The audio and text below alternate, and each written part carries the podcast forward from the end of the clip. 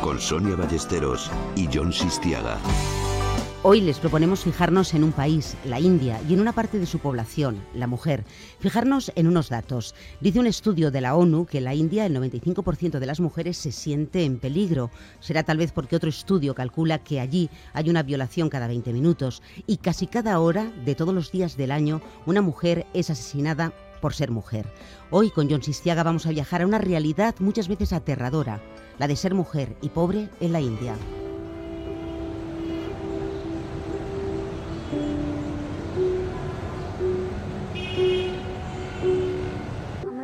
Al principio mi marido era bueno conmigo. No sé qué pasó después. Pero a los dos meses empezó a torturarme porque mi madre le debía la dote. Toda mi vida la he pasado en la oscuridad y sigo viendo oscuridad delante de mí. Mi marido intentaba que yo tragara el veneno y mi suegra me sujetaba el cuello. Conseguí zafarme y entonces decidieron ahorcarme. Sobreviví y huí de la casa. Rita ha perdido la capacidad de hablar por las quemaduras del ácido. Sus cuerdas vocales quedaron calcinadas después de que su marido y su suegra la obligaran a tragar ácido. Encontramos a la niña ardiendo, su vestido, su pelo en llamas, y la llevamos al charco para apagar el fuego. Allí, en el agua. Sí. Mi marido bebe mucho y me pega puñetazos en la cara cada noche que vuelve borracho a casa. Es muy doloroso. No puedo hacer nada. No me dan trabajo, no tengo vida social. No me contratan desde que me echaron el ácido en la cara. Así empieza No es país para mujeres, un reportaje de Canal Plus que firma John Sistiaga. Decidimos titularlo así eh, porque teníamos otro título cuando llegamos, cuando un, working title, ¿no? Que se le llama, ¿no? lo habíamos pensado de otra manera, pero cuando llegamos allí y realizamos este documental dijimos, oh, es que este no es país para mujeres, un lugar donde tres de cada cuatro hombres piensan que las mujeres provocan con su forma de vestir no es un buen lugar para, para, para, nacer mujer. No creo que la violencia de género es un mal endémico en este país y, creo que se merecía un documental como, como, como, este programa. ¿no? Nos acompañan también Hernán Zin, periodista que trabajó junto a Sistiaga en este documental, y John de la Riva, ex embajador de España en la India. Os voy a pedir, antes de seguir adelante, que escuchemos un fragmento más, unos sonidos que nos llevan a una de las grandes urbes de la India. Esto es Calcuta, una de las ciudades más depredadoras para sus propios ciudadanos de toda la India. Una deshumanizada urbe de 13 millones de habitantes en la que la inmensa mayoría pelea diariamente por sobrevivir. Los slum, los barrios de chabolas donde malviven más de la mitad de la población, son los lugares donde con más saña se perpetúan ancestrales tradiciones de dominación y sometimiento a la mujer. En esos asentamientos ilegales es donde se producen la mayor parte de los crímenes contra ellas. Suyata Roy tenía 11 años cuando fue violada y asesinada. Estamos en el barrio de Salkia, que es un barrio de, de chabolas, muy pobre, en las afueras de Calcuta. Hemos quedado con los padres de la cría que se han tenido que mover de esta casa porque las familias de los violadores han estado acosándoles, tirándoles piedras, ladrillos, intentando quemar esta casa con tal de que no siguieran con el juicio. Ha costado encontrar información sobre el caso del asesinato de Suyata. El suyo es simplemente uno más, otra violación y muerte de una cría. Es uno más de los 35.000 asesinatos al año que ocurren en India, o si lo prefieren, uno de los 7.000 niños violados el año pasado en este país, según el Centro Asiático de Derechos Humanos. Encontramos a la niña ardiendo, su vestido, su pelo en llamas, y la llevamos al charco para apagar el fuego. Aquí, hacia el agua. Sí, Toda su ropa ardía. Y ella no podía ni siquiera abrir los ojos. Nos pidió beber agua, decía, me muero, me muero, darme agua. La cogimos y la llevamos al hospital y llamé a la policía y a su madre. Suyapa logró hablar con su madre y le dijo que el violador era Kundan. Dijo, Kundan me ha violado y me ha quemado. Yo he perdido a mi hija y he visto lo que sufrió en sus últimas horas. Por eso quiero la máxima condena para los culpables. Deberían ser condenados a muerte o al menos a cadena perpetua. Que no salgan de la cárcel, porque si salen esos tipos son capaces de volver a hacer lo mismo. Y no quiero que a ninguna niña le pase lo que a mi hija. Yo recuerdo dos cosas de esta entrevista. Una, el tremendo calor y la tremenda humedad que hacía en, aquella habitación y sobre todo eh, la, cara de este señor. Hernán le estaba grabando y Hernán me decía, está ido, está ido. Es que no tenía la mirada perdida, hablaba desde las profundidades de, un alma muy, muy, muy dolorida y decidimos parar la entrevista porque es que el, hombre no ni siquiera era, coherente, ¿no? Estamos hablando de un hombre que ha visto morir a su, hija, quemada después de ser violada, ¿no? Y, ni siquiera nosotros, eh, yo soy padre también, no, yo no era capaz de, ponerme en, su piel.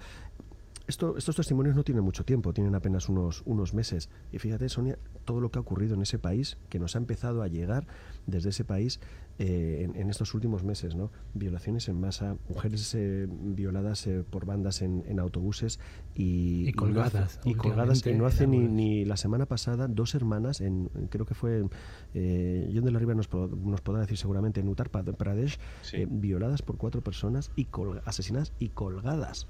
O sea, hay una, hay una sensación de impunidad y de que la mujer es un mero objeto con el que se puede mm, traficar, manipular, violar, matar, etcétera, sin que te ocurra nada, que es realmente un problema de Estado. John, tú que has vivido en ese país, ¿cómo lo percibes? Bueno, yo quiero, yo quiero decir que a mí sí me parece que es un país para mujeres. O sea, el título es fantástico, pero mm, eh, la contradicción es mucho más profunda. Si queremos de verdad profundizar en el asunto, yo creo que eh, John ha hecho un documental muy valiente y muy respetuoso con las víctimas de las violaciones y muy a fondo. Eh, pero claro, en los últimos tiempos, aparte de esas atrocidades, lo que sí ha habido es una reacción y una respuesta eh, muy notable también, de la que cabría hablar ahora, mm, después del documental, porque es muy reciente. Por ejemplo, el famoso Womanifest o Manifiesto de Mujeres, como Manifest se escribe con man, que es hombre en inglés, ha salido un Womanifest de mujeres mm, de toda la India eh, reclamando seis medidas concretas, si queréis luego vamos a eso. Lo que pasa es que yo creo que en el documental John lo dice, es decir, hay un cambio de mentalidad, hay un choque entre tradición y modernidad. ¿Es un país para mujeres? Sí, es un país que ha sido hasta hace poco regido con mano de hierro por Sonia Gandhi, eh, mujer e italiana, católica de origen. Es un país que tiene Indira Gandhi, es un país que en la propia Uttar Pradesh, donde decías que se había sido esa violación pavorosa, Mayawati eh, fue la líder indiscutible de 160 millones de personas. ¿Cómo es posible que actitudes tan eh, enraizadas en la tradición india como las de las castas, las dotes, los crímenes de honor, etcétera, eh, nos hagan decir que no es un país para mujeres. Es decir, yo creo que está mm, hay mujeres autofóbicas, el machismo o la misoginia o la homofobia son eh, situaciones de abuso de poder que se perpetúan no solamente por una de las partes. Eh, por, lo tanto, sería muy interesante ver cuál está siendo la respuesta en este momento a, las violaciones en la India, cómo se inscribe esto en un fenómeno mundial, porque acaba de cerrarse la conferencia en Londres en que conocemos las, los artículos de Angelina Jolie o del ministro británico de Exteriores o el americano. Es decir, Boko Haram acaba de, secuestrar a 200 eh, niñas eh, en, Níger. Tenemos la violación eh, en Egipto filmada en la Plaza Tajir, con violaciones en este momento en Egipto en masa. Yo creo que estamos en un fenómeno mundial. Lo que pasa es que en India choca más, y en eso es verdad que no es mm. país para mujeres, porque estamos asociando siempre a la India con una tradición de espiritualidad, de pacifismo, de respeto a las especies animales, y nos choca que en un país en que la vaca sea tratada mejor que una mujer. Pues, eh, eh, Johnny, ya, que lo acabas de sacar, Hernán también ha estado casualmente en esa conferencia en, Londres. Sí, a mí me sorprende, a ver, viví en la India entre el año 94 y 97 y me parece, realmente te lo digo John, me parece que no es un país para mujeres y de todos los países en los que he vivido y trabajado como reportero, que son más de 40 en 20 años, me sorprende que la India sea el más machista, el más brutal con la mujer. Eso te lo digo a nivel de calle, porque los reporteros tenemos la suerte de estar a nivel de calle, yo he vivido en un barrio de chabolas, hablo bengalí, y lo que se palpa día a día en la mujer contra la mujer en la India no lo he visto en ningún otro lugar del mundo, ni en África, ni en Oriente Medio. Siempre, cuando dejé de vivir en la India y vine a vivir a España, después justamente hace un documental con Nacho Cano, que era Vida y Muerte en la estación de Calcuta, que era justo la situación de la mujer en la estación de tren, que eran violadas, golpeadas, estamos hablando del año 94.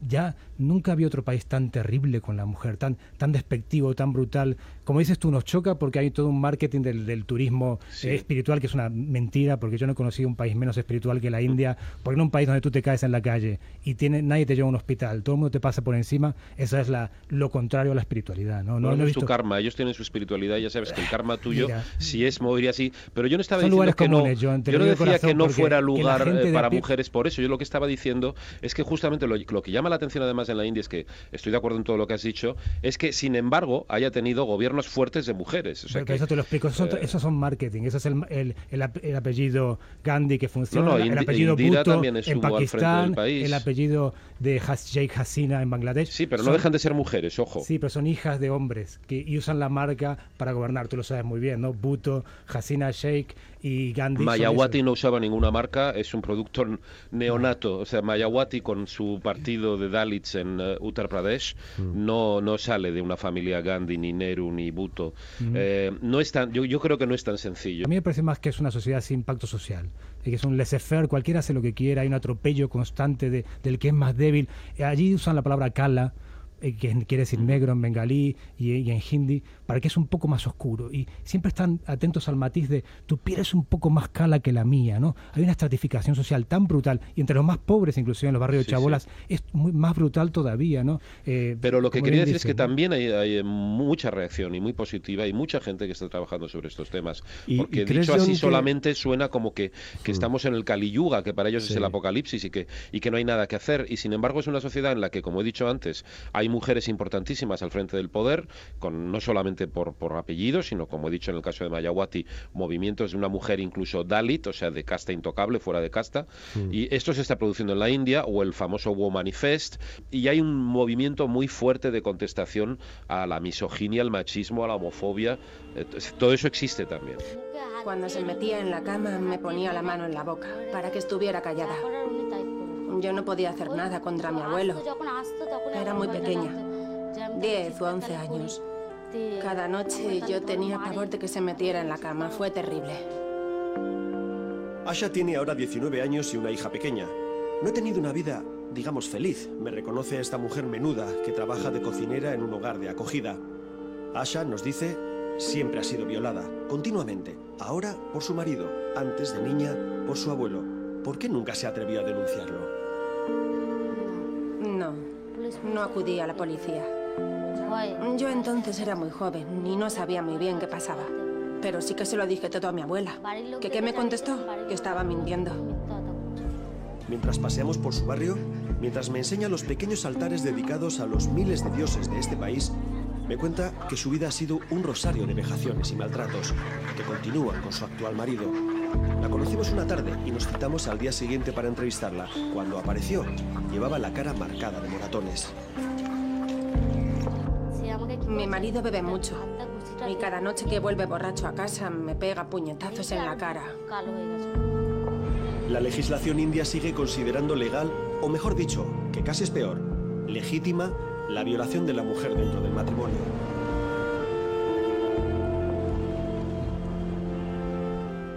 Es una paradoja, ¿no? Es cierto, como bien dice John, y yo también estoy de acuerdo en todo lo que dices, eh, de los cambios que hay en el poder, pero nosotros hemos tenido una experiencia en primera persona muy negativa con el poder, tanto John como yo, eh, por parte de la embajada india en Madrid, ¿no? Creo que mejor que lo cuentes tú, que, bueno, que no va a volver a ese país en tus próximas vidas tampoco, ni en esta. Sí, de hecho sí, yo creo que la embajada ya me ha vetado para volver a, ese país. Eh, eh, fijaros, esto, bueno, es algo que no, que no lo hemos contado nunca, porque, bueno, pertenece un poco a la intrahistoria de algunos de, de estos documentales, y, pero la embajada india intentó censurar, vetar la emisión de, este documental en, Canal Plus eh, a, primeros de este año, eh, mandando, en la mandando al tercer secretario de la embajada con una carta eh, escrita en, en, perfecto inglés para ser la embajada española, la embajada de India en España, pidiendo que, no se emitiera ese documental y que es más que ellos deberían de visar primero el contenido de ese, de ese reportaje para dar el ok,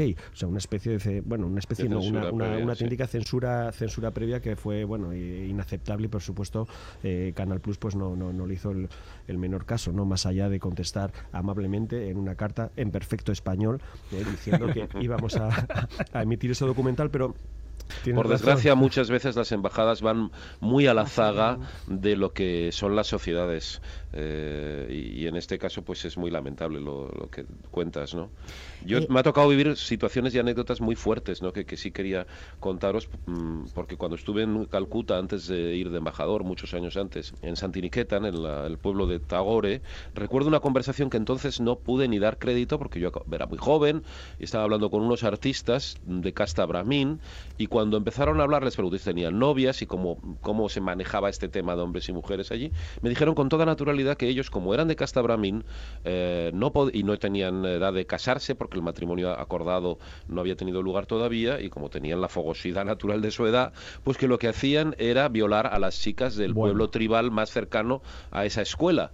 Al principio cuando lo oyes crees que están de broma, ¿no? Porque claro, es tan chocante, incluso que te lo confiesen así abiertamente, y luego comprendí que no, que no era, un tema del cual ni siquiera se avergonzaban, y cuando lo hablé con otros amigos me dijeron, es que para ellos es, estas personas no son humanas, el propio término intocable o los, o los tribales, los tribales no, no son vistos como humanos, que es por lo que decía que es un país muy chocante, porque mm. eh, tienen un respeto hacia las especies animales muy superior al nuestro, por cierto, y sin embargo, pues esto parecía que salían de caza de zorros. Y durante tu estancia allí como, como diplomático, o sea, eh, este tipo de cosas, ¿cómo, ¿cómo te enfrentabas a ella cuando tenías que hablar con las autoridades locales o incluso entre la propia comunidad diplomática, este tipo de, temas, cómo se trataba? Bueno, se trataba, o sea, nosotros en el grupo europeo, los embajadores europeos, teníamos unas discusiones, eh, yo creo que muy acertadas en el sentido de que a cada embajador se le tocaba defender un tema o tratar un tema con profundidad y por supuesto que se trataban estos temas como se trató el tema de, de la homosexualidad y todos los temas que afectaban a los derechos humanos, porque en esto es un abuso de poder. Pero en fin, todos estos temas sí se trataban. Lo que también era muy importante es decirles a los turistas que venían con esa falsa leyenda de país altamente espiritual y en el que no, nadie les iba a tocar, eh, pues decirles que corrían peligro si eran mujeres. Yo esto he tenido muchísimas anécdotas, incluso recuerdo momentos de peligro con la hermana de la próxima reina, de la, de la princesa Leticia, cuando vino en una misión de cooperación, saliendo de un templo y paseando, ella ni se dio cuenta, pero yo empecé a darme cuenta de que se nos acercaban cada vez más adolescentes Hmm. Eh, y hasta un punto de estar rodeados de 60 y ser nosotros dos y, sin consultar a, esta señora, pues decirle, oye, nos vamos ahora mismo. ¿Por qué? Porque es un tema que puede despertarse en un segundo. Y entonces te encuentras no solo con la impunidad, la falta de ayuda de la policía, etcétera, sino la participación. Siempre son crímenes de cobardes, o sea, siempre se hace, no se hace, no es individual, no, es como, no son como psicópatas que hay aquí. Pero es un, es un tema este de la misoginia y de la violación y maltrato de las mujeres en el que yo creo que tiene que haber tolerancia cero desde el principio, pero efectivamente los embajadores, algunos con más ahínco que otros, teníamos, eh, teníamos un papel importante con las autoridades indias en hacerles ver que eh, el respeto a ciertos eh, sistemas de derechos humanos que ellos han firmado, pues, pues debía ser respetado. Volvemos a la India, volvemos para hablar de un tema de fondo, de lo que puede estar en el origen y raíz de mucha de esta violencia que se ejerce contra la mujer. Vamos a hablar ahora de la dote. Al principio mi marido era bueno conmigo. No sé qué pasó después, pero a los dos meses empezó a torturarme porque mi madre le debía la dote. Lakshmi cree que tiene 17 años. Habla muy bajito, casi como pidiendo perdón. No sabe su edad exacta porque su madre, una prostituta alcohólica, nunca la inscribió en el registro, algo bastante común en esos slums. Su deuda, mejor dicho, la de su madre con su marido, era de unos 800 euros. Mi suegra fue la que empezó con las torturas. No me dejaba irme y me encerró para obligarme a prostituirme. Un día trajo a la casa a varios clientes. Me negué, protesté y así empezaron las torturas por parte de los dos. Empezaron a golpearme. Al principio en los brazos y en las piernas, luego ya por todo el cuerpo. Ahora Laxmi malvive de la caridad de los vecinos y cuidando hijos de prostitutas. Su marido la echó de casa, o como ella prefiere decir, la devolvió, la cambió. Todo un oprobio para ella que, ya ha quedado marcada como inservible e insolvente, perdida en una espiral de ataduras morales de las que no puede escapar. Cuando me casé, de verdad que soñaba con ser feliz y con tener una familia. Tenía mi marido, tenía mi suegra. Yo nunca supe lo que era el amor o el cariño porque mi madre nunca me quiso. La historia de Lakshmi es muy parecida a la de todas las mujeres que hemos conocido. Algunas han sido atacadas por el adeudo de un saco de arroz, por una bicicleta, por una suma de dinero miserable, por un jergón prometido que nunca llegó a casa del marido. ¿Qué sentido tiene en la India de hoy eso de la dote? Bueno, la dote está prohibida en la Constitución, esa es la gran paradoja, pero tú hables, abres cualquier periódico, el, por ejemplo el Times of India, y tienes una sección de matrimonios con, por, por, por casa. Así que está prohibida, pero está abiertamente aceptada. Y en el momento que tú tienes que pagar para que tu hija se case con otro hombre, tienes que que darle un premio por llevarse a su hija a su casa y que la tenga muchas veces como una sirvienta en casos muy complicados, eso es muy perverso. Y también surge otra cosa muy perversa que es el dowry burning, que es quemar a las mujeres cuando la familia no paga la dote.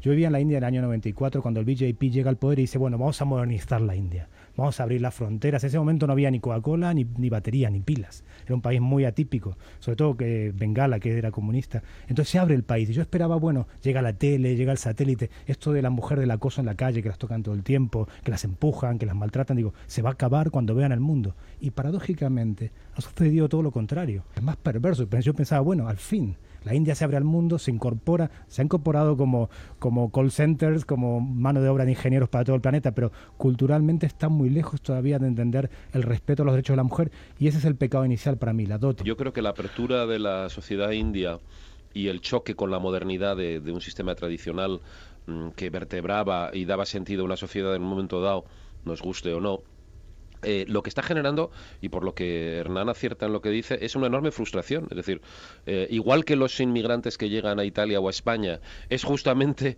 gracias a los medios de comunicación, a la sociedad de información, que se dan cuenta de cómo vivimos aquí y cómo viven ellos, y se produce esa frustración en la que se lanzan a cruzar de una manera tan arriesgada para sus vidas. En la India yo creo que lo que está pasando es que se está desmontando un sistema tradicional en el choque con la modernidad y que la frustración que genera el que no haya salidas por ejemplo, el puritanismo. El puritanismo que mm, yo creo que está en la base de muchas de las grandes frustraciones sexuales de la humanidad y por eso creo que el alegato a favor de las mujeres tiene que también incluir eh, un alegato a favor del desmontaje del puritanismo, porque claro, si el sistema tradicional hace que estos jóvenes, primero, no se puedan casar con quien quieren, segundo, en la edad en la que pueden estar sexualmente activos, no tienen ninguna posibilidad, ni ellas ni ellos, de tener relaciones sexuales, esto hace al final que se imponga la ley del más fuerte, que es evidentemente masculina, en estos ataques salvajes a mujeres. Eh, no existe la posibilidad, como en nuestra sociedad, en que mm, aquí jóvenes, eh,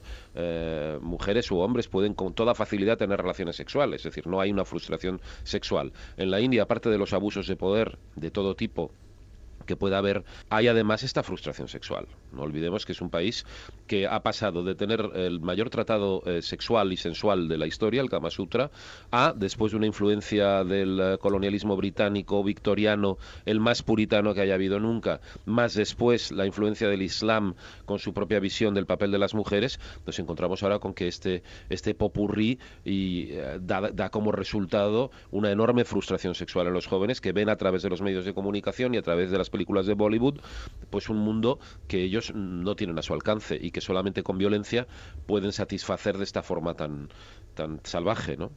Vamos a escuchar, vamos a seguir escuchando testimonios. Uno de los que me impresionó a mí al ver este documental es la historia de Madavi. Desde el principio se dedicaron a abusar de mí y a pedir dinero a mi familia. Un día me dieron un ultimátum, o tu familia paga o te vas de esta casa. Todos los recuerdos de Madavi caben en un pequeño armario en el que esta mujer guarda celosamente sus pequeños trocitos de vida privada. Los candados impiden que los clientes y las prostitutas a las que alquila este cuchitril le roben lo poco que tiene, incluida una foto de su marido y de su bebé, ese mismo marido, qué extraña devoción y dependencia emocional que la intentó asesinar. Pero es cierto que quisieron matarte. Me golpearon brutalmente. Yo acababa de parir, así que no estaba muy bien físicamente. Trajeron dos botellas con veneno e intentaron hacer que las bebiera. Mi suegra me sujetaba el cuello y mi marido intentaba que yo tragara. Conseguí zafarme y entonces decidieron ahorcarme. Sobreviví también y huí. Antes de salir de la habitación de Madavi le pregunto cuál era la deuda de su familia. ¿Cuánto era esa dote que casi le cuesta un envenenamiento y un ahorcamiento? 300 euros, me dice bajando la mirada. Como asumiendo que ese dinero bien vale una vida, aunque sea la suya. Un estudio de la Iniciativa Global para las Mujeres de la ONU asegura que el 54% de las mujeres indias aprueban que se golpee a una mujer en casos de este tipo. Es decir, que hay una preocupante aceptabilidad social de la violencia de género. Recuerdo esa entrevista, ¿te acuerdas, Hernán? El sitio tan pequeño, tan, tan, tan estrecho, el calor que, hacía, eran, eran como pequeños compartimentos que, que, Madavi ahora se dedicaba a alquilar a, prostitutas. Eh, era un lugar infecto realmente donde ella vivía y donde durante el día ella alquilaba ¿no? Ese, eh, ese lugar. Y de, lo, de las cosas que más me impresionó a mí, aparte de las heridas que tenía y las marcas, era esa foto del marido. Qué, qué, qué, qué perversa devoción, ¿no? O, o, no sé, qué, sensación de que... Síndrome de Estocolmo. Sí, ¿no? Sigues dependiendo al final del hombre. Y tú, tú has dicho antes, eh, a ver, no sé si es un palabra, eh, John, has dicho autofóbicas las mujeres, ¿no? Que me ha gustado mucho, pero es verdad.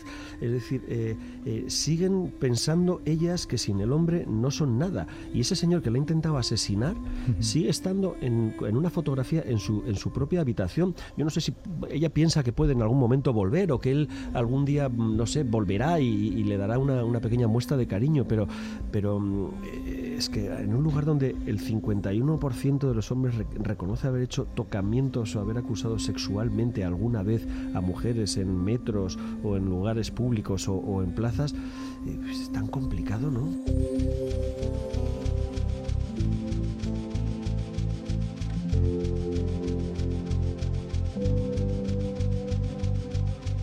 Vamos a hacer una pausa para conversar con una mujer. Monse Ortiz trabaja en la Fundación Vicente Ferrer. Es responsable de los temas de género, los temas de mujer. Yo el otro día leí un artículo firmado por Ana Ferrer en el que ella decía que la violencia contra las mujeres en la India la sufren todas las mujeres, pero en especial y con más saña si cabe las Dalits ¿Qué es una mujer Dalit? Son las que están incluso fuera del sistema de castas. Eh, como sabéis, en India hay un sistema eh, que se estructura en castas y los Dalit están fuera de este, de este sistema. Entonces, es cierto ¿no? que existe una mayor vulnerabilidad de las mujeres que son Dalit. Son las personas que se encargan de hacer las tareas que la sociedad no quiere hacer. ¿no? Mm, ¿Cómo, es, ¿Cómo es la vida de una de estas mujeres? Son vidas muy, muy duras normalmente y en el caso en el que trabaja la Fundación Vicente Ferrer, ¿no? Nos situamos en un contexto rural, ¿no? Y entonces son mujeres en las que incluso, ¿no? Antes del nacimiento pues van a sufrir una serie de, violencias. Hablo pues eh, de estos abortos selectivos, ¿no? Que ha hecho, ¿no? Que hoy falten en el mundo 50 eh, millones de, de mujeres en India, perdón, ¿no? Nos encontramos en una situación en la que la vida de las mujeres no tiene ningún valor. Eh, bueno, es es, un problema, se convierte en un problema para muchísimas familias porque van a tener que hacer frente a una dote, van a tener que empezar a, ahorrar, ¿no? Las familias, las niñas no van a tener el derecho a poder ir al colegio porque desde muy pequeñitas o bien van a tener que cuidar de sus hermanos o bien van a tener que trabajar para ganar y ahorrar para su propia dote. Una de las cosas que a mí más me impresiona es el ensañamiento que existe contra la mujer.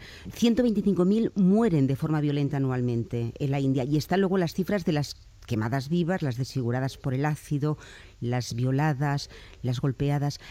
Ese ensañamiento es lo que tal vez nos cuesta más comprender y lo que nos hace preguntarnos cuál es la raíz de este problema y la raíz de esta dimensión del problema. Eh, nos encontramos en una sociedad muy machista, con una estructura muy patriarcal para, para dominar a, a, las mujeres. Y esta ideología pues va calando pues de forma muy profunda en la sociedad. Estos hechos se perciben de forma natural. El otro día estábamos hablando con, con Moncho y con Moncho Ferrer, ¿no? el hijo de Vicente Ferrer, y nos contaba que hasta hace bien poco en las películas de Bollywood ¿no? siempre aparecía una violación.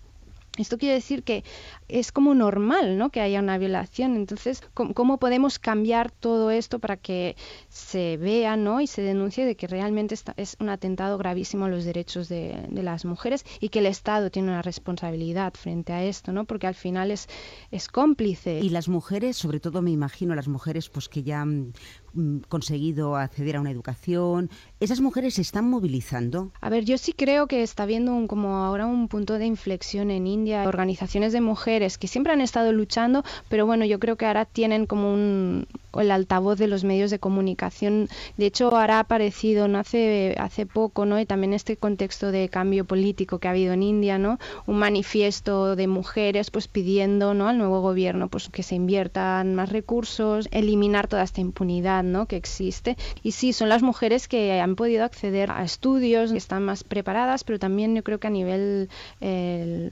rural, ¿no? donde mm, la Fundación Vicente Ferrer, también empiezan a reivindicar estos derechos. Conocemos mucho aquí en España eh, todo el tema de los niños, sobre todo a través del apadrinamiento, el tema de los pozos de agua, pero eh, tal vez esa labor que vosotros hacéis, que la Fundación Vicente Ferrer hace con las mujeres, es más desconocida.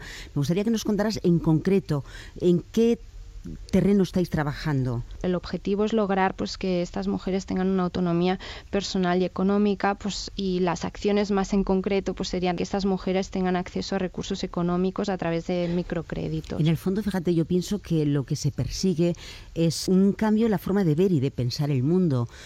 ¿Tú crees que eso se puede conseguir? Me gustaría pensar que sí. He visto ¿no? el cambio que desde que llegaron Vicente y Ana ¿no? a, la zona donde trabajamos, ellos siempre lo han contado, que al principio pues solo había hombres y solo podían hablar con los hombres. Las mujeres estaban en, las casas, no podían salir. Y cuando Ana empezó a, a promover el trabajo con mujeres, pues hubo muchísimas resistencias y muchas reticencias por parte de los hombres. Pero poco a poco ¿no?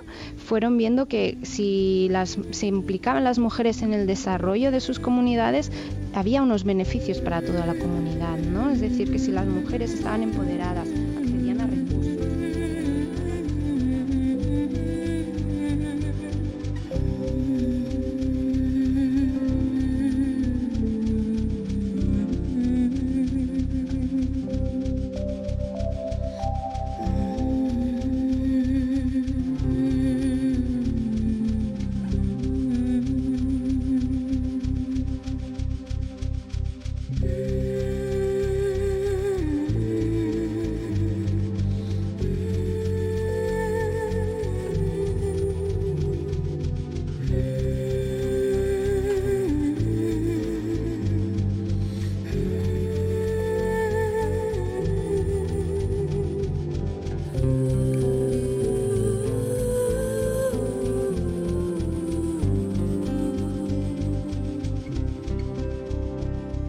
Monse, como John de la Riva, nos trae la visión de aquellos que confían en que las cosas cambien.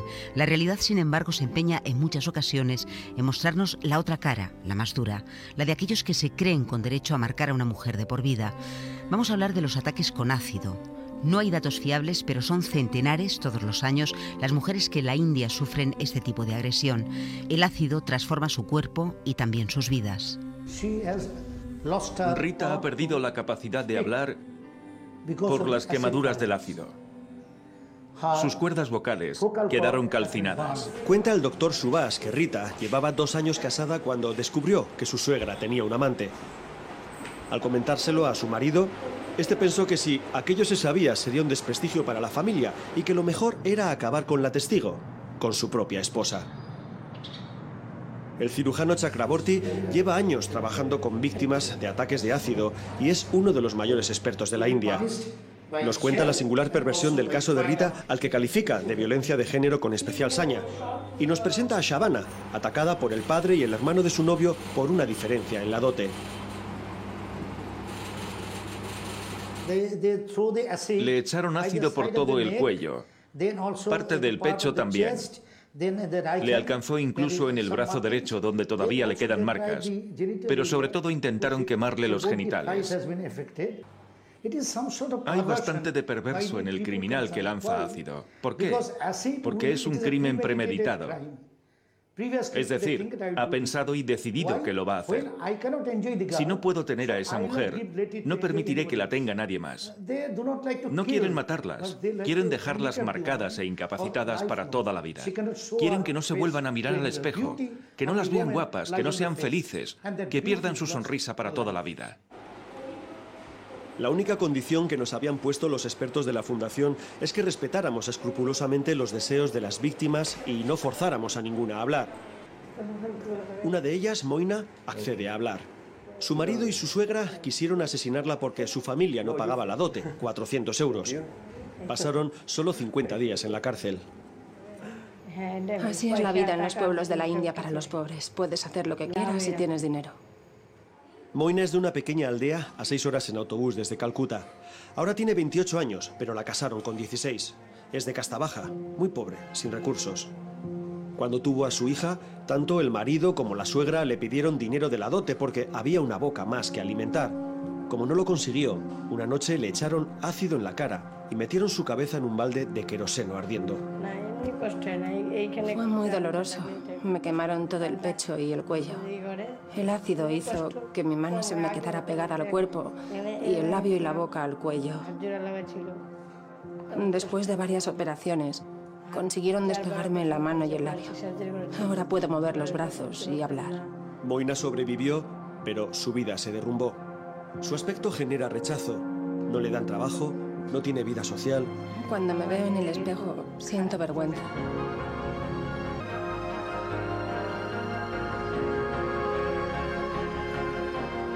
Podríamos hablar de muerte en vida, ¿no? Con estas mujeres, lo que se hace con ellas es incluso peor que matarlas. Te digo, John y yo llevamos 20 años haciendo reportajes, yo no he visto nada más perverso que esto, ¿no? Porque es causarle un daño que esta mujer va a recordar cada día de su vida, un dolor perpetuo.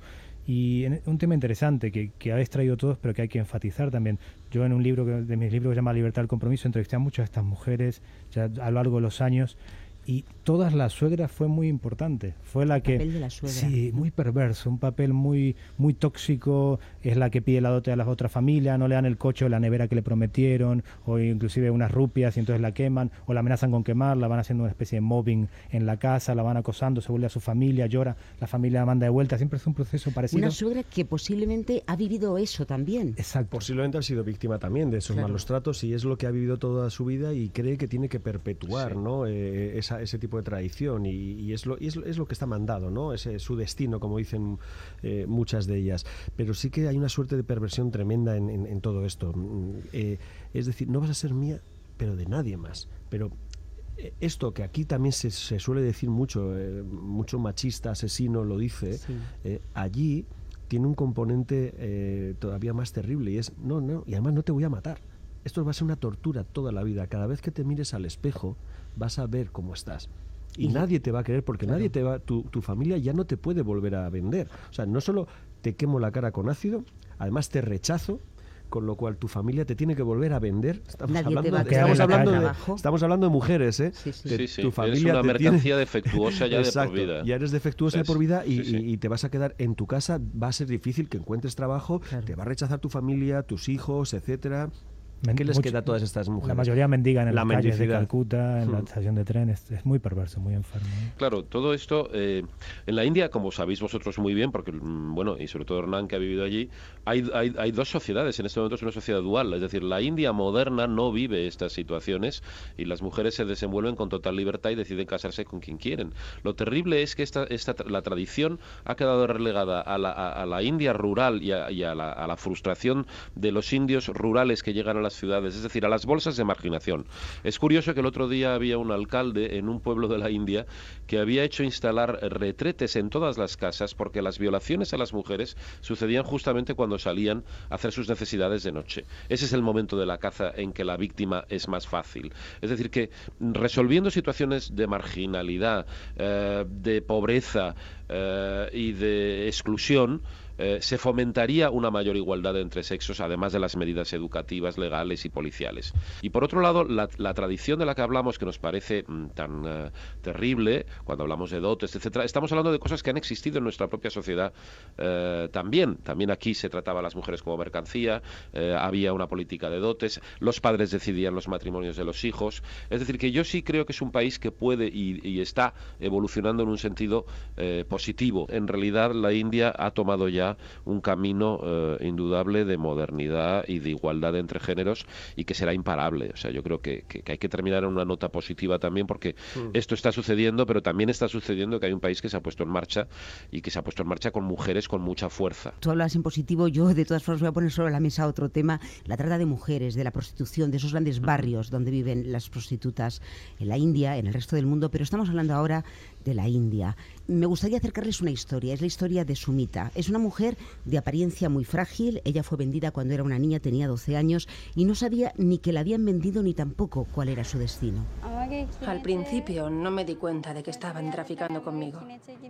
Un mes después de estar encerrada en casa de una señora, me di cuenta de que me habían vendido a esa madame. Fue cuando me empezó a decir que tenía que prostituirme. Yo protesté y me rebelé. No había venido a la India para ser prostituta.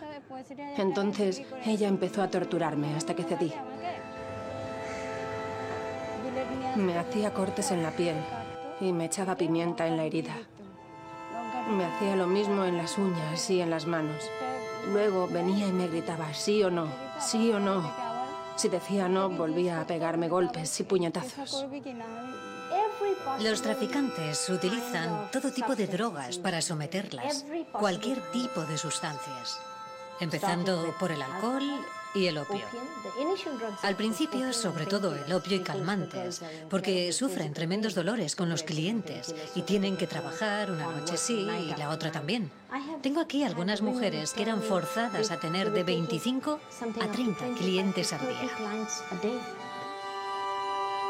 Había domingos que llegué a estar con unos 50 o 60 clientes. Si no era así, la madame me pedía el dinero igual. Es imposible que entendamos por lo que estas mujeres han pasado, aunque nos lo cuenten. Son vidas destruidas, vidas perdidas. No hay nada que... No hay ninguna ventana de esperanza. ¿Qué recordáis de Sumita? Sus ojos negros, unos ojos profundos como la noche. Yo me fijé en ella, tú estabas grabando otra cosa, Hernán, y me fijé en ella porque ella estaba sola al fondo de una especie de comedor social comiendo una escudilla de arroz y pregunté quién era aquella chica tan, tan endeble, ¿no? tan, tan, tan débil, tan frágil. ¿no? Y me dijeron, no, se llama Sunita, es prostituta, viene del Nepal, no sabe cuántos años tiene, lleva toda la vida aquí trabajando, entre comillas, y ahora la ayudamos porque tiene tuberculosis. Y entonces lleva tres meses sin trabajar sin clientes y no tiene dinero ni tiene nada ahorrado. Me puse a hablar con ella, me senté al lado con, con la traductora y, y, conseguí cierta empatía con ella porque eh, estamos hablando de mujeres que, como habéis visto, han sido violadas, han sido atacadas con ácido o son prostitutas de toda la vida. Acercarte como hombre, como europeo y extranjero a ellas eh, es muy complicado. Necesitas muchas dosis de, de, de empatía, mmm, de mirarle bien a los ojos, de tocarlas, pero tocarlas bien, no de manera... ¿Se toca la gente en la India? Sí, sobre todo entre los hombres. Mm. Son muy africanos, en el sentido van de la mano, se, se, besan. ¿Y entre hombres y mujeres? No, no, no, es muy complejo. Eh, pero como decía bien John... Eh, o sea, acercarte a una persona que, que los domingos tenía 50 clientes, borrachos, que la pegaban, o sea, estamos hablando de prostituta, acercarte a una persona y preguntarle cómo es su vida, en qué lugar se encuentra, mm, qué espera del futuro, o sea, y, y, te describe una tremenda bruma negra, ¿no? una oscuridad, como dice ella, de la que mmm, nunca va a salir porque nunca ha conocido otra cosa. Eh, conseguir que te diga eso es muy complicado. No siempre se consigue. ¿eh? Dificilísimo. ¿eh? No siempre se consigue. Claro. Eh, pero yo creo que estas mujeres lo que necesitan, lo que, de, de lo, lo que les falta es cariño. Yo creo que es un momento emocionante en el documental cuando ella te agarra la mano, ¿no? Mm. Porque es eh, en, en, las escenas en que es ella de repente la que decide tocar sí. a este personaje que eres tú, que eres el entrevistador, eh, que, que, que, que, le resulta tan, tan fuera de, de, de, lo que ella ha conocido en otros mm. hombres, ¿no? Eh, es, es, muy emocionante. Sí, Yo creo que esa parte es que, del documental es muy emocionante. Sí, la verdad es que allí estando allí ya se nos ponía la, la carne de gallina, pero fíjate, John, eh, te cuento otra cosa. El testimonio anterior que hemos eh, escuchado, el de Moina, que es una mujer con sí. la cara completamente desfigurada. Sí, lo recuerdo. Eh, en ese testimonio también ella se, se, se, se, abrió, se nos entregó completamente porque, porque yo también pues la, la, la tocaba, pero la tocaba no de manera suave ni procaz, ni, ni, ni siquiera como que le estoy indicando lo que tiene que decir. No, no, no, sino simplemente para, para, para transmitirle tranquilidad, eh, simpatía, cercanía. Cuando acabó la entrevista, Moina se puso de pie y fíjate, se tiró a mis pies y se sí. puso a besar mis pies. Sí, eso es, en la India es y el entonces máximo le dije, le dije a Hernán, ¿cómo, cómo, respeto. cómo? La levanté y hizo lo mismo con Hernán, se tiró a los Sí, pies sí. de Hernán y Hernán lo levantó y Hernán se tiró a sus Pero pies. eso lo hace todo el mundo. o sea, Sí, decir, sí, lo sé, es lo un sé. saludo, pero, no es pero algo fíjate, humillante. ¿eh? Hernán O sea, se- es, lo sé, eh, lo sé, lo sé, pero Hernán se tiró, postras a los- a las Hernán se tiró a sus propios pies también y ella ya ahí se quedó bloqueada de no, es al revés, soy yo la que, me- la que te tiene que agradecer y tirarse a tus pies. Nos queda ¿no? una figura de mujer de la que hemos hablado todavía muy poco, es la viuda, las viudas, pobres, en la miseria, abandonadas, en soledad. ¿No es la India una sociedad que cuide a sus mayores? Mira, el, el título inicial era La ciudad de las viudas, el título inicial de este documental. ¿no? Al final nos dimos cuenta que, que lo que estábamos retratando era el recorrido vital de, de cualquier mujer o de muchas de las, mm, o de la mayoría de las mujeres que nacen en la India. ¿no? Desde el principio son abusadas en su propia familia, en cuanto son adolescentes son vendidas como dote. Eh, muchas de ellas mm, a partir de ese momento pasan a tener una especie de trabajo de esclava dentro de la familia de- del marido eh, con- el que ha tenido la mala suerte de, casarse. Muchas de ellas sufren violencia y violaciones dentro del matrimonio. Algunas de ellas son rechazadas en, esa, eh, en ese matrimonio y son o bien quemadas o bien asesinadas o bien rociadas con ácido.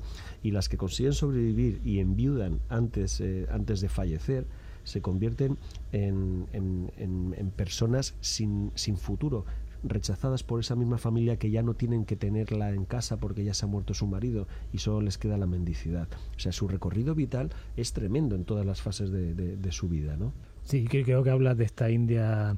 Lo interesante de todo esto, yo no soy tan optimista como, como John sobre el futuro de la India. Creo que es un país lastrado por ese puritanismo, también por un chauvinismo enorme. Seguramente tú lo has visto ahí también en la India. Sí. Nacionalismo contra Pakistán, el cricket. Se cree en el centro del mundo, ¿no? Y eso es muy, es muy peligroso a la hora de tener una, una conciencia crítica y aparte veo una dicotomía como en Irán, por ejemplo, hay una élite con mucho dinero, educada, que viaja, que pero hay una, un 80% de la población que sigue siendo rural, ultra conservadora, ultra represora. Entonces, en este sentido, de la India no espero mucho, pero sí veo que el mundo está cambiando la mirada sobre la India y eso sí que es un paso interesante. Durante años cuando viví en ese país y cuando vine a España a escribir los libros o los documentales, todo el mundo alabando a la India como un centro espiritual y yo decía, no, por favor, que es un país tremendo, machista, violento con los niños, no lo miréis así porque no estáis haciendo un favor a ese país. Y veo que finalmente, y con un precio muy alto, por ejemplo, por supuesto, y doloroso, pero la mirada de todos nosotros está cambiando sobre la India. Esa mirada que empezó con Tagore, con Vivekananda, que luego perpetuaron los, los Beatles en, en Rishikesh, toda esta mística, este marketing de la espiritualidad que yo en tres años en la India y hablando bengalí, viviendo en las chabolas, nunca vi, nunca vi nada espiritual, más que occidentales que iban a ashram a meditar. Después la gente era muy despiadado y muy materialista la forma de vida y la gente de a pie no, no, no sabe, sabe Vishnu, Krishna, pero repite tonterías sin sentido. No hay una ética, no hay una filosofía, no hay una moral, no están los Vedas ni los Upanishadas, se ha perdido. Entonces es un país muy complejo y al menos la mirada del mundo no está siendo tan complaciente y ese para mí puede ser un muy buen primer paso para, para que las cosas cambien en el India. Yo creo que, mm, que todo lo que dices es cierto, pero no es únicamente lo que dices lo que es cierto, porque eh, es un país fascinante con una es el país que ha dado, además del Kama Sutra, quiero recordar, estamos hablando de violencia sexual, no, recordemos también que es un país que ha dado el único tratado sexual y sensual que incluye relaciones heterosexuales, homosexuales, todo tipo de relaciones, con enorme libertad y con mucho respeto para los eh, participantes. ¿eh? Es el país que ha dado también, eh, desde mi punto de vista, el mayor tratado metafísico, que es el Bhagavad Gita, en el Mahabharata. Eh, y es un país en el que existe una enorme espiritualidad, no la que se vende para los eh, turistas occidentales en los ashrams, pero existe. Existe además eh, una enorme y vital democracia, a pesar de lo que estamos diciendo. Eh, yo creo que hay que ser justos al poner las cosas en la balanza. Se puede hablar de la India, y habéis podido ir a filmar en la India, precisamente porque es una democracia y porque eso se puede hacer. Intenta hacer lo mismo en Irán, que es el país que tú citabas, o en tantos otros en que existe una teocracia y no se tiene que hablar la tradición mala o buena porque se impone eh, con todo rigor y se lapidan a homosexuales y se someten a mujeres a todo tipo de vejaciones y no se sabe o no se habla de los talibanes en el mismo sentido que la India. O sea, yo creo que es un país que eh, dentro de, lo, de las sombras y luces que tiene como todos, eh, nos llama mucho la atención por el contraste entre lo que estaba diciendo Hernán con toda razón, entre los la falsa espiritualidad y tal, pero sí, pero la hay verdadera también. Por cierto, una cuestión que no se ha evocado, pero que a mí me gustaría sacar en este programa antes de que cerréis, es la de los eunucos.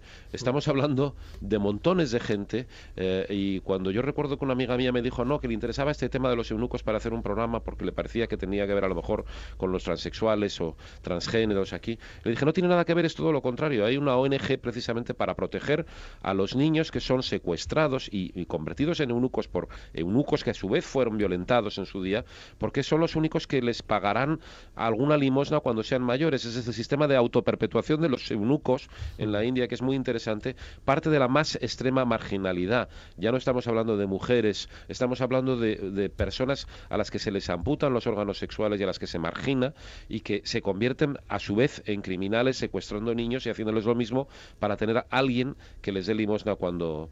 Esto, esto sucede también en la India. Pero, pero yo sí quiero, vamos, terminar mi intervención diciendo que eh, yo soy un enamorado de la India, soy un admirador de la India. Eh, creo que todo lo que se ha dicho aquí es cierto y, en mi pequeña medida y modesta medida lo he intentado combatir cuando estaba allí como embajador y, dando consejos también a los españoles que iban y, mofándome también, como hacía Hernández, de, de muchas de estas prácticas absurdas de vender la India como un paraíso espiritual, etcétera, cuando luego se encuentra uno con esa realidad siniestra, pero creo, creo en la India. Yo creo en la India porque es un país que ha dado grandes cambios, que ha tenido liderazgos éticos como el de Gandhi en su momento importantísimos, o el de Rabindranath Tagore, que fue el único premio Nobel no europeo que se concedió ya en 1913, por algo sería. Eh, y creo que es un país que es capaz de regenerarse y que después de toda esta mirada que decíamos de, Occidente sobre sus malas prácticas, sobre sus, su lado oscuro, eh, sabrá también combatirlo. John de la Riva, Hernán Zin, gracias por acompañarnos. Gracias por ayudarnos a que entendamos lo que está pasando en la India y gracias también a nuestros técnicos, a Teo Rodríguez y Marcos Granado. Les dejamos con las viudas. Todas se han convertido en un estigma para su familia, en parias sociales, y se dedican a rezar por cuenta ajena. No, no tengo hijos. Y cuando mi marido murió, su familia me echó de casa. Ahora vivo debajo de un árbol, muy cerca de aquí. Yasoda se quedó viuda hace 25 años y desde entonces malvive salmodiando rosarios por cuenta ajena. Mira, yo vengo aquí al templo porque sigo pensando que tarde o temprano, si sigo viniendo todos los domingos, si sigo rezando a Dios, quizás encuentre a alguien, a otra persona que pueda cuidar de mí. El marido de Shipra falleció ahogado en un pantano y le dejó con dos hijos. Sus cuñados se quedaron con la casa y a ella la echaron. Es una cuestión de fe. Si crees en ello, pasará. Si no crees, no sucederá. Si somos buenos con Dios, Él será bueno.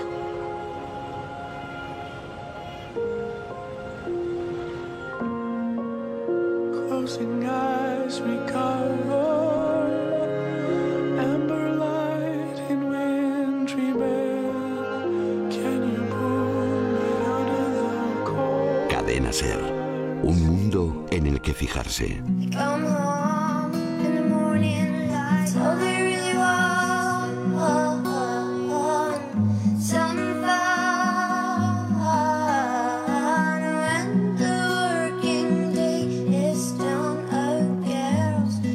gonna